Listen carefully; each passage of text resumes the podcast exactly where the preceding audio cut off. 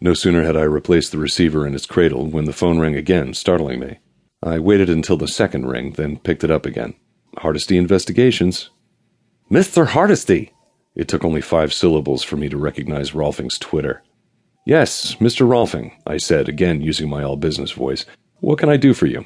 Shit, I did it again. But Rolfing apparently wasn't into cute this morning. Instead, his voice was breathless with excitement.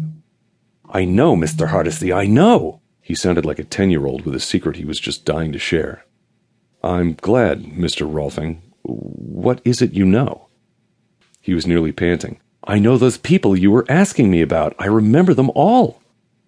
I felt the adrenaline pumping through me, but tried to keep my voice and myself calm. Are you sure? I asked, hoping this wasn't just another one of his ploys to get me into the bedroom. The excitement in his voice was tinged with just a slight pout.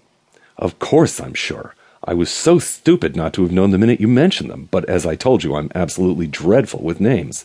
But I remember other things. Alan Roberts, or Rogers, or whichever it is, is a painter. Cleet Barker is a big man with a football player's body and the IQ of a baked potato.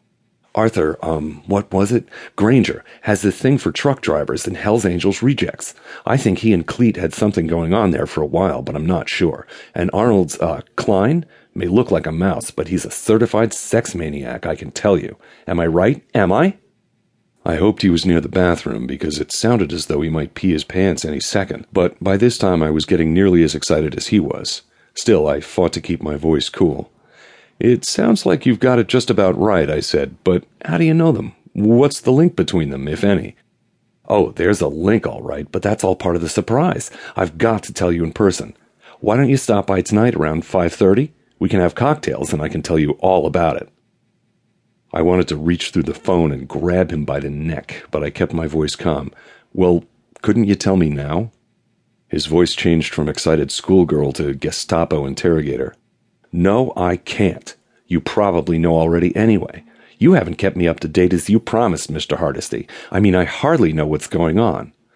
I'm sorry, Mr. Rolfing, I said, trying to soothe him and feeling only slightly guilty. I'll tell you what, why don't I just come by now, and we can talk about it?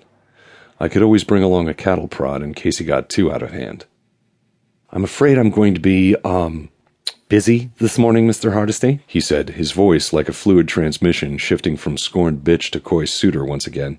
Five thirty would be much better. I should be through by then. A girlish giggle. Oh, yes, and I have some more money for you, and you will tell me everything you've been doing on the case, won't you? Yes, of course. Look, I, I don't mean to press you, but perhaps if you could give me some clue over the phone, I'd be able to do something on it today and have something more for you by this evening. Tell me, you twit, well, maybe just a little clue won't hurt. As I say, you probably already know, but there was a muted sound of bells in the background. Rolfing's voice regained its excited tone. Oh dear, I'm sorry, but my gentleman caller has arrived. I must go. See you at 5.30. Ta-ta! And with that, he hung up. I held the receiver to my ear for a full five seconds before finally hanging up. A quick nodding in the pit of my stomach told me something was wrong. Very wrong. Oh, God, what was it? I felt like I'd eaten a cannonball. My mind raced through the file cabinets of my memory, frantically searching for something. Oh, shit. Shit, shit, shit! I fumbled frantically through my address book, looking for Rolfing's number. Finding it at last, I dialed, cursing the phone company for the slowness of its equipment. An eternity passed, and finally, a busy signal. A fucking busy signal. I literally ran out of the office, mentally fighting with myself to keep from panicking. I made it to Rolfing's apartment as fast as I could. Every inch of the way, my mind kept repeating Alan Rogers, Gene Harriman, Arthur Granger, Cleet Barker, Arnold Klein. Let me be wrong about Rolfing's gentleman caller. Let it not be who I think it is. Rogers, Harriman, Granger, Barker, and Klein. Rolfing didn't know they were dead.